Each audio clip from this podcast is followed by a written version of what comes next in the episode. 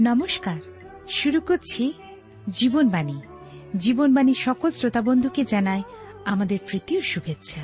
প্রিয় শ্রোতা বন্ধু, আমরা কেউই বলতে পারি না এই পৃথিবীতে আমাদের আয়ু কতদিনের। একটাই জীবন। জীবনে বেঁচে থাকার সময় আমাদের সৎ ও সুন্দর জীবনযাপন করা উচিত। আমাদের উচিত আত্মিকভাবে বৃদ্ধি পাওয়া।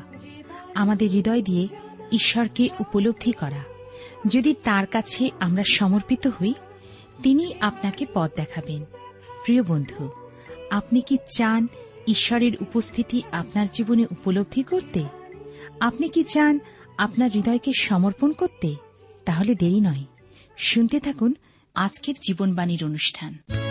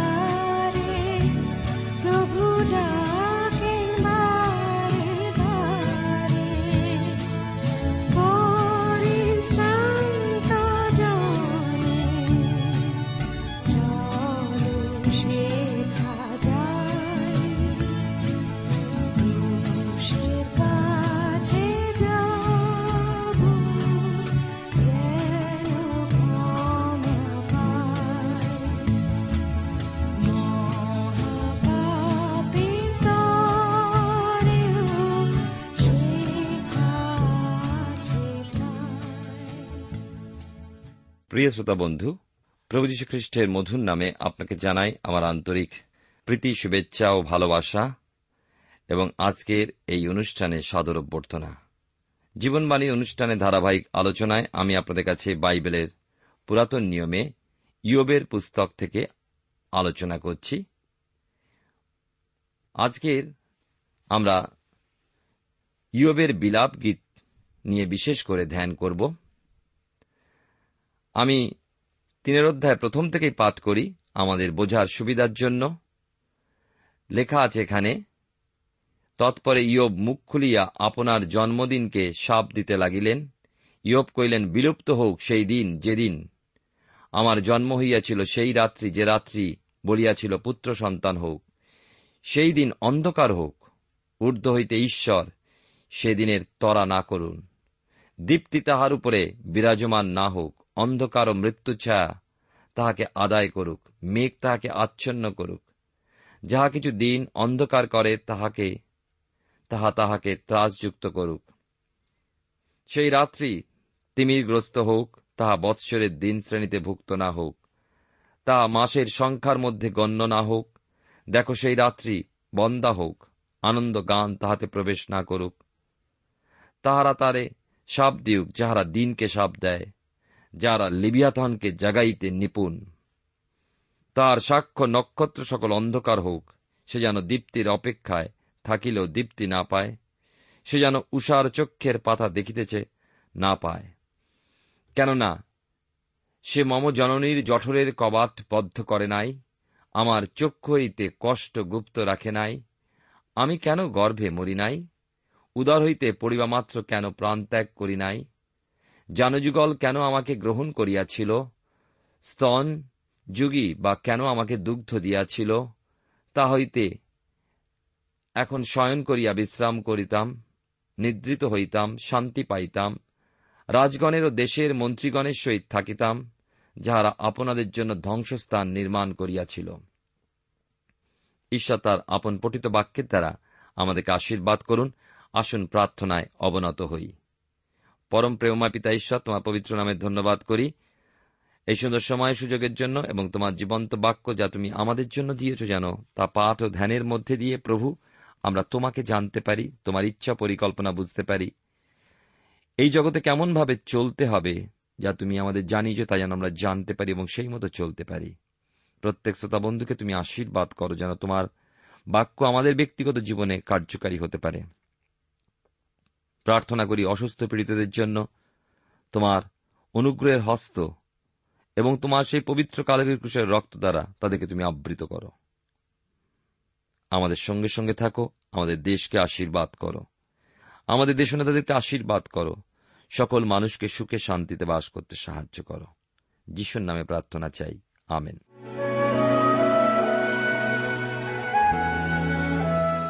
প্রিয় শ্রোতা বন্ধু, আপনি জীবনবাণীর অনুষ্ঠান শুনছেন। এই অনুষ্ঠানে আমি আপনাদের কাছে বাইবেলের পুরাতন নিয়মে ইয়বের বিবরণ থেকে আলোচনা করছি। এই পুস্তকে আমরা এক অদ্ভুত যেন নাটক শুনছি। আমরা একের পর এক দেখছি, দৃশ্য পরিবর্তন হচ্ছে। আমরা ফিরে এসছি সেই দৃশ্যে। ইয়বের গৃহ যেখানে যাতনায় তিনি কষ্ট পাচ্ছেন, চারিদিকে ফোড়া। মাথা থেকে পা পর্যন্ত, চুলকানি এবং তিনি কাপড় খুলে চট পরিধান করেছেন। আর তা স্ত্রীও তার বিরুদ্ধে কথা বলছে। এমন এক পরিস্থিতিতে তার তিন বন্ধু তার কাছে এসে উপস্থিত। ইয়বের শরীর ফুলে গেছে ফোড়ায়, আর তাই তার বন্ধুরা তাকে দেখে চিনতে পারছে না। তারাও এসে এই যাতনা দুঃখের কালে কোনো কথা বলছে না। এবং তারা সেখানে মৌনব্রত পালন করছে। এর আগের অনুষ্ঠানে আপনাদের কাছে বলেছিলাম যে প্রভু যীশু বলেছেন, নতুন জন্ম না হলে, সম্পূর্ণ পরিবর্তিত না হলে কেউ স্বর্গে যেতে পারে না। কারণ শয়তান মানুষকে লজ্জা দেওয়ার জন্য উলঙ্গ করে দেয়। আজ আমরা দেখতে পাচ্ছি ইয়বের সম্মান, সম্পদ, খ্যাতি সব কিছু খুলে নেবার পর, তার সন্তান সন্ততি, সম্পদ সব হারানোর পর, শয়তান তার দেহে হাত দিয়েছে।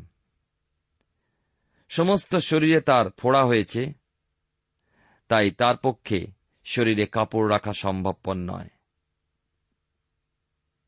আমরা জানি আমাদের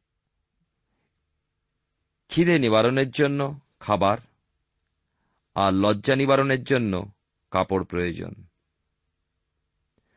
কেবল লজ্জা নিবারণের জন্য নয়, কিন্তু এই পৃথিবীতে প্রকৃতির ঠান্ডা থেকে, গরম থেকে শরীর বাঁচাবার জন্য কাপড়ের প্রয়োজন হয়। কিন্তু আজ আমরা দেখি, ঈশ্বর মানুষকে বুদ্ধি দিয়েছেন, কৌশল দিয়েছেন, তা রক্ষা করার আর শয়তান তা কেড়ে নিয়েছে। শয়তানের কাজ মানুষকে লজ্জা দেওয়া, উলঙ্গ করা। এদন উদ্যানে অবাধ্য হয়ে ঈশ্বরের তারা উলঙ্গতা উপলব্ধি করেছিল, আর ঈশ্বর তাদের উলঙ্গতা ঢেকে দিয়েছিলেন। এই পৃথিবীতে অন্যায় করার পর, অবিচার করার পর উলঙ্গতা অনুভব করে। আজকে পৃথিবীতে দেখি টেলিভিশন খবরের কাগজ। এই সমস্তগুলি আরও আমাদের উলঙ্গতাকে প্রকাশ করে দিয়েছে। দ্বিতীয় বিষয়, আমরা দেখি যে ইয়ব নিজ প্রিয়জনদেরও হারিয়েছে। পাপ ঈশ্বর থেকে মানুষকে শুধু বিচ্ছিন্ন করে না, মানুষ থেকে মানুষকে বিচ্ছিন্ন করে। যদিও বা ইয়ব কোনো পাপ করেননি, কিন্তু শয়তান তার উপরে আঘাত হানছে। শয়তানি ধ্বংস করে দিল। আর প্রিয়জন হারানোর যে ব্যথা, সে ব্যথা তারাই বোঝে, যারা তাদের প্রিয়জনদের হারিয়েছে। তৃতীয়ত, মানুষের জন্য সুস্বাস্থ্য, পূর্ণ ও সুস্থ দেহ একান্ত প্রয়োজন। অনেক ভক্তকে দেখেছি, সাধুকে দেখেছি শয্যাশায়ী অবস্থায় অসহায় হয়ে পড়ে আছে। কিন্তু আমি এটাও দেখেছি কিন্তু তাদের মনোবল এতটুকু নষ্ট হয়নি। বিছানায় শুয়ে তাদের সেই মুখের আনন্দ বিরাজিত। তারা ছটফট করেনি, মুখে গালাগালি দেয়নি, ধিক্কার দেয়নি। তৃতীয়ত, আরও দেখার, ঈশ্বর যখন আদমকে একা দেখলেন, তিনি বললেন, মানুষের একা থাকা ঠিক নয়। আর আদমের জন্য এক জীবন সঙ্গিনী দিলেন। আদম তাকে দেখে বললেন, এবার হয়েছে। আর দেখুন, ইয়োবের স্ত্রী ইয়োবের সাথে একমত হতে পারলেন না। দুয়ের অধ্যায় সে বিষয়ে আমরা দেখেছি। তিনি বললেন, ঈশ্বরকে ছাড়ো প্রাণত্যাগ করো। চিন্তা করে দেখুন। আপনার সর্বাপেক্ষা প্রিয়জন বলছেন, তুমি মরো। স্ত্রীর অনুভূতিও ইয়োব হারিয়েছেন, কেন? সেই ভয়ঙ্কর ফোড়া তার স্ত্রীও পছন্দ করছে না। পঞ্চমত, এবারে এলেন প্রিয় বন্ধুজন। কিন্তু হায়, আমরা শুনব, একটি অপেক্ষা করি, ওই বন্ধুজনও ইয়বের কথা বুঝলেন না। ইয়ব তার যাতনার মাঝে একা। আপনি কি অনেক সময় একাকিত্ব বোধ করেন? ইয়বের জীবন দেখুন। একাকিত্বের মাঝে একজনকে আপনার প্রয়োজন, আপনার প্রভু, আপনার জীবনের কর্তা। তিনি আপনার সঙ্গে সেই যাতনার সহভাগী। তিনি বোঝেন, অনুভব করেন, তথাপি আপনার আমার জীবনে মঙ্গলার্থে একসঙ্গে সমস্ত কিছু ঘটে চলেছে। ষষ্ঠত, এবার ইয়োবের দিকে তাকিয়ে দেখুন।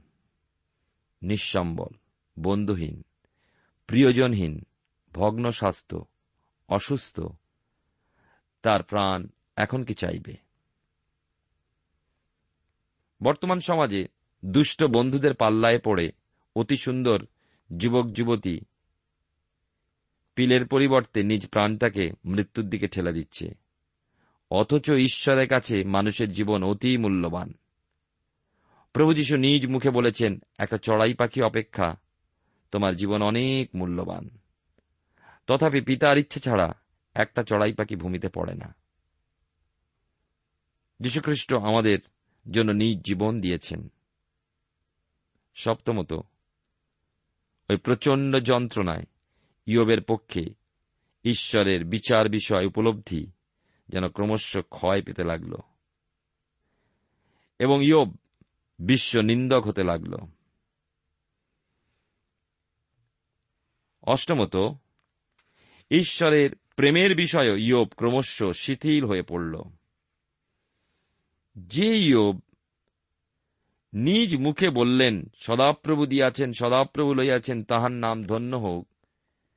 সেই ইয়োব ছয়ের অধ্যায় চার পদে বলেছেন, কারণ সর্বশক্তিমানের বান সকল আমার ভিতরে প্রবিষ্ট, আমার আত্মা সে সকলের বিষ পান করিতেছে।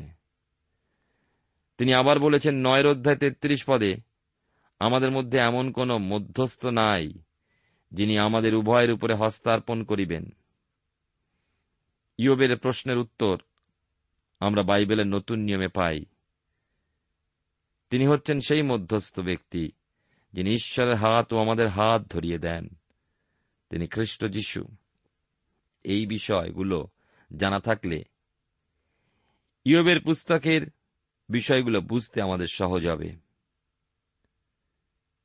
আমরা তিন দফায় সর্বশুদ্ধ। ষোলোটা কথোপকথন পাব ইয়োব ও তার বন্ধুদের মধ্যে।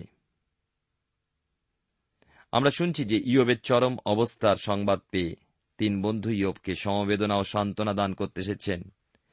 আর ইয়োবকে দেখে প্রথমত তারা চিনতে পারলেন না, দ্বিতীয়ত সেই চরম দুর্দশার মধ্যে দেখে প্রথমে হতবাক হয়ে সাত দিন একটা কথাও কারও মুখ দিয়ে বার হল না। সাত দিন পর ইয়োব মুখ খুললেন, তার বক্তব্য তিনি গানের আকারে রাখলেন, যাকে বিলাপ গীত বলা হয়েছে। ইয়োব তার মনের ব্যথা সুন্দর কথা সাজিয়ে কবিতার ছন্দে রাখলেন, তার মূল বক্তব্য হল, আমার জন্ম না হলেই ভালো হতো। আমাদের মতন মানুষরাও এই কথাটা প্রায় বলে থাকি। আবার বলে থাকি, আমার কি মরণ হয় না? কবে মরব? অনেকটা সেই রকম।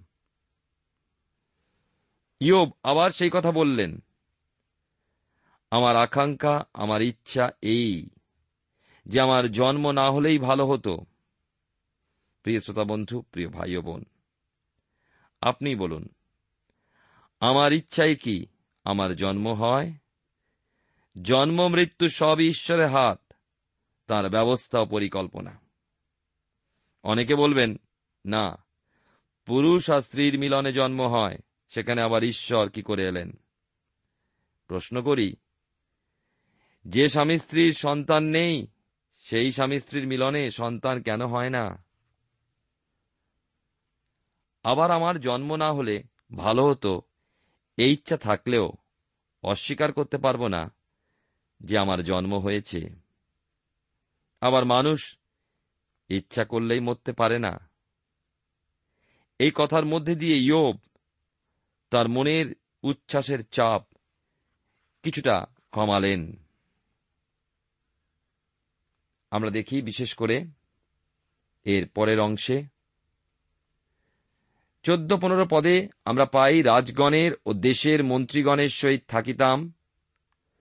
যাহারা আপনাদের জন্য ধ্বংসস্থান নির্মাণ করিয়াছিলেন বা অধিপতিদের সহিত থাকিতাম, যাহাদের স্বর্ণ ছিল, যাহারা রৌপ্যে ও স্ব স্ব গৃহ পরিপূর্ণ করিতেন। আমরা দেখি, বিশেষ করে এই অংশে ইয়ব বলছেন যদি বা আমি মৃত সন্তান রূপে জন্ম নিতাম সেটা আমার পক্ষে ভালো হতো। আর তা যদি না হতো, যদি জন্মের সাথে সাথে মারা যেতাম, সেটাও ভালো হতো। দুটো বিষয় দেখতে পাচ্ছি। ওই দুটোর মধ্যে যে কোনো একটা তার জীবনে ঘটে থাকলে ওই চরম দুর্দশার মধ্যে পড়তে হতো না। তিনের অধ্যায় আমরা এবারে পড়ব। সতেরো থেকে চব্বিশ পদ। এখানে লেখা আছে, ষোল পদে কিংবা গুপ্ত গর্ভ স্রাবের মতো প্রাণহীন হইতাম, আলোক দর্শন অপ্রাপ্ত শিশুর তুল্য হইতাম, সেই স্থানে দুষ্টগণ আর উৎপাত করে না, সেই স্থানে শান্তেরা বিশ্রাম পায়। তথায় বন্দিগণ নিরাপদে একত্র থাকে, তাহারা উপদ্রবীর রব আর শোনে না। সেই স্থানে ছোট বড় একই এবং দাস আপন স্বামী হইতে মুক্ত। দুঃখার্থকে কেন দীপ্তি দেওয়া হয়? তিক্ত প্রাণকে কেন জীবন দেওয়া হয়? তাহারা মৃত্যুর আকাঙ্ক্ষা করে, কিন্তু তাহা আইসে না। তারা গুপ্তধন অপেক্ষা তাহার সন্ধান করে। কবর পাইতে পারিলে তাহারা আহ্লাদ করে, মহানন্দে উল্লাসিত হয়। ইদৃশ্য লোকের পদ গুপ্ত, তার চতুর্দিকে ঈশ্বর বেড়া দিয়াছেন। আমার হাহাকার আমার ভক্ষ্যবধ হইতেছে, আমার আর্তনাদ জলের ন্যায় ঢালা যাইতেছে। ইয়োব মৃত্যুকে জীবন অপেক্ষা শ্রেয় বলে বোঝাতে চাইছেন। তিনি বলছেন, জীবনটা একটা বোঝা। তাই তো তিনি আর বাঁচতে চান না। বরঞ্চ তার জন্য মরণই ভালো। আমরা যেমন অনেকে বলি, মরতে পারলে বেঁচে যেতাম। আমরা কি বলি না? ইয়ব বলছেন, সোনার খনি খুঁড়তে খুঁড়তে, সোনার সন্ধানে যেমন তারা উল্লাসিত হয় ইয়ব বলছেন, মৃত্যু হলে সেই প্রকার উল্লাস করব। এই যন্ত্রণায় ও ব্যথায় ইয়ব ব্যতিব্যস্ত, হতাশাগ্রস্ত হয়ে পড়েছেন। পঁচিশ এবং ২৬ পদে দেখুন, লেখা আছে এখানে, আমি যাহা ভয় করি, তাহাই আমার ঘটে। যাহার আশঙ্কা করি, তাহাই উপস্থিত হয়। আমার শান্তি নাই বিরাম নাই, বিশ্রাম নাই, কেবল উদ্বেগ উপস্থিত হয়। ইয়ব উস দেশে বিলাসবহুল অবস্থা প্রচুর সম্পদের মাঝে বাস করছিলেন। আমরা একের অধ্যায় সেই ঘটনা দেখেছি, তার মতন ধনী ব্যক্তি খুব কমজন আছেন। এমনকি আমি কথাও বলেছি আপনাদের, আজকালকার দিনে যে কোনো ধনীর সঙ্গে ধনকুবেরের সঙ্গে তার তুলনা করা যেত, অথচ তিনি ছিলেন ঈশ্বর ভয়শীল কুক্রিয়াত্যাগী, সিদ্ধ ব্যক্তি। কিন্তু শয়তানের প্ররোচনায় বিপর্যয় এসে তাকে বিভ্রান্ত করেছে। অবত তিনি কিন্তু প্ররোচিত হননি। শয়তান ঈশ্বরের কাছ থেকে বিশেষ পারমিশন নিয়ে এসছে।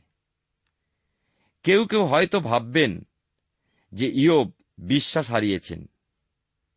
কিন্তু সেটা ঠিক কথা নয়। বিলাস ও প্রাচুর্যপূর্ণ জীবন কাটাতে কাটাতে হঠাৎ দুঃখ যাতনাপূর্ণ পাত্রের তলানি চাটছেন। এ তো তার সেই অভিমানের কথা। অভিমানের অভিব্যক্তি জীবনের এক বিলাপ তিনি প্রকাশ করেছেন। ইয়বের তিন বন্ধু ইয়বকে ঘিরে বসে আছে সাত দিন। আমরা এও লক্ষ্য করেছি, মুখে কারও কথা নেই। মাঝে মাঝে কেবল একটা গোঙানির শব্দ।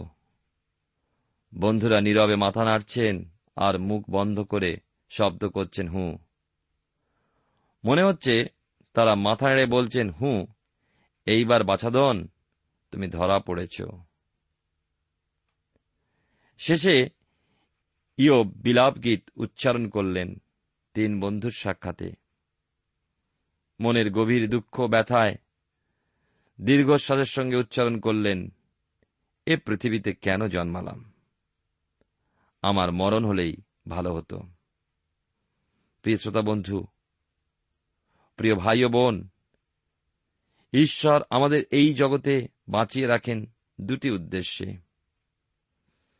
একটি উদ্দেশ্য হচ্ছে যে ঈশ্বরকে জানে না সে যেন একবার তাকে জেনে অনন্ত রাজ্যের অধিকারী হতে পারে। তাই তিনি অনেক সময় অধার্মিককে বাঁচিয়ে রেখে আমাদের জীবনে অনেক সময় হিংসার কারণ হয়ে দাঁড়ায়। কারণ তিনি বাঁচিয়ে রেখে চান একবার মুখে তাকে স্বীকার করে, হৃদয় বিশ্বাস করে অনন্ত রাজ্যের অধিকারী হতে পারে। আরেকটি কারণে ঈশ্বর মানুষকে বাঁচিয়ে রাখেন। যেন তার মধ্যে দিয়ে ঈশ্বরে গৌরব হয়। অনেকে যেন তার কথা সেই ব্যক্তির মধ্যে দিয়ে জানতে পারে। আমরা দেখি, ইয়বের জীবনের এই যে যাতনা, এই যে বিলাপ, যদিও বা মনে হচ্ছে, তথাপি এর মধ্যে দিয়ে ঈশ্বরে গৌরব হয়েছে। কারণ সর্বশেষে দেখব, ইয়ব যা হারিয়েছিলেন, তার বহুগুণ ফিরে পেয়েছিলেন। শুধু তাই নয়, ইয়বের জীবনে ঈশ্বরের প্রতি বিশ্বাস আমাদের কাছে এক আদর্শ। আমাদের কষ্টে, দুঃখে যাতনায়, আমাদের যন্ত্রণায় তিনি হলেন উৎসাহ। ঈশ্বরের বাক্য আমাদের জন্য এই কারণেই দেওয়া হয়েছে যেন এই পৃথিবীতে আমরা ঈশ্বরের ইচ্ছা ও পরিকল্পনা বুঝতে পারি। আমরা ভুলে যাব না, ইয়োব ঈশ্বর ভয়শীল ব্যক্তি ছিলেন, কিন্তু অন্যদিকে ইয়ব একজন রক্ত মাংসের মানুষ ছিলেন আমার এবং আপনার মতন। তাই তার সেই মাংসিক দুর্বলতা এখানে প্রকাশ পেয়েছে। ঈশ্বরের বাক্য বাইবেল মানুষের দুর্বলতাকে লুকিয়ে রাখেনি কখনো। মানুষের দুর্বলতার মাঝেই ঈশ্বরের অনুগ্রহ, দয়া কেমন এবং তার পরিকল্পনা কি তা প্রকাশ করেছে। তাই তো বাইবেল এক অদ্ভুত পুস্তক। তাই আমরা দেখি গভীর দুঃখ, ব্যথায়, যাতনার মধ্যে দীর্ঘশ্বাসের সঙ্গে ইয়ব উচ্চারণ করলেন, এ পৃথিবীতে কেন জন্মালাম? আমার মরণ হলেই ভালো হতো। অন্তরের কতটা ব্যথায় মানুষ এ কথা বলতে পারে? তিন বন্ধু, ইলিফস, বিলদদ ও সোফর, ভিন্ন তিন নগর থেকে বন্ধু ইয়বকে দেখতে এসেছেন। এই তিনজনের বিষয়। তাদের কথোপকথন আমরা আগামী অনুষ্ঠানে শুনব। আসুন, ঈশ্বর এত সমর্পিত হয়ে প্রার্থনায় যাই যেন তিনি আমাদেরকে শক্তি দেন, দুঃখ যাতনায় পরীক্ষায় আমরা যেন সিদ্ধ হতে পারি, সহ্য করার শক্তি লাভ করতে পারি, ধৈর্য লাভ করতে পারি। রোমেদের প্রতি পত্রে পাঁচের অধ্যায়, সাধু পৌল সে কথাই বলেছেন যেন ক্লেশের মধ্যে আমরা শ্লাঘা করি। ক্লেশ আমাদেরকে ধৈর্য দান করে, ধৈর্য আমাদেরকে সিদ্ধ করে, সিদ্ধতা আমাদের প্রত্যাশা দান করে। প্রেমা পিতা ঈশ্বর, তোমার পবিত্র নামে ধন্যবাদ করি তোমার পবিত্র বাক্যের জন্য, যে বাক্যের দ্বারা আমাদেরকে তুমি সুস্থির রেখেছ, তোমার সহ্য করার শক্তি দিয়েছ, তোমার পরিকল্পনা জ্ঞাত করেছ। আমাদের মধ্যে কোনো ভাই ও বোন যদি যাতনাগ্রস্ত, ক্লেশের মধ্যে, পরীক্ষার মধ্যে, তাড়নার মধ্যে আছেন, প্রার্থনা করি তুমি তাদেরকে আশীর্বাদ করো এবং এই বাক্যের মধ্যে দিয়ে তুমি তাদেরকে আরও তোমাতে সবল হতে সাহায্য করো। সকল ধন্যবাদ, গৌরব, মহিমা তোমারই হোক। ত্রাণ কথা যিশুর নামে প্রার্থনা চাই। আমেন।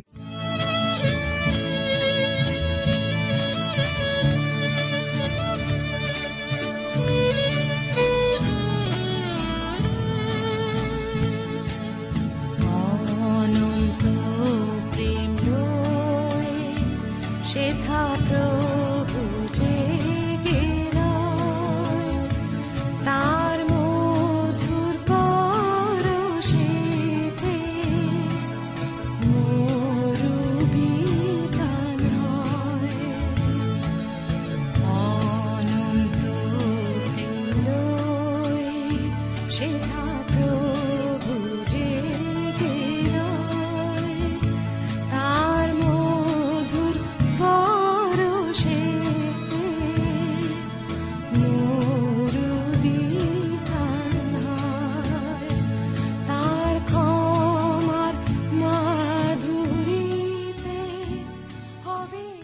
শ্রোতা বন্ধু, এতক্ষণ শুনলেন বাইবেল থেকে জীবনবাণীর আজকের আলোচনা। আমাদের অনুষ্ঠান কেমন লাগল? যদি এই বিষয়ে আপনি আরও কিছু জানতে চান এবং আপনার যদি বাইবেল না থাকে, তাহলে বাইবেল ছাড়া এই অনুষ্ঠান আপনি কেমনভাবে বুঝতে পারছেন, আমাদের ঠিকানায় শীঘ্রই লিখে জানান।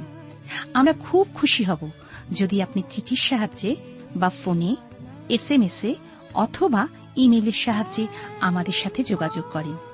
আমাদের ঠিকানা হল Jeevanbani T W R India, post box number এক ছয় নয় দুই পাঁচ, কলকাতা সাত লক্ষ চৌত্রিশ। আবার বলছি, Jeevanbani T W R India, post box number এক ছয় নয় দুই পাঁচ, কলকাতা সাত শূন্য শূন্য শূন্য তিন চার। আমাদের ইমেলের ঠিকানা হল Bengali TTV at radio eight eight two dot com আবার বলছি Bengali TTV at radio eight eight two dot com আমাদের phone number two four three eight double zero four five two four three eight double zero four five এবং আমাদের mobile নাম্বারটা লিখে নিন nine four double three four nine seven two three five আবার বলছি nine four double three four nine seven two three five আজকের সময় এখানেই শেষ। বিদায় নিচ্ছি। নমস্কার।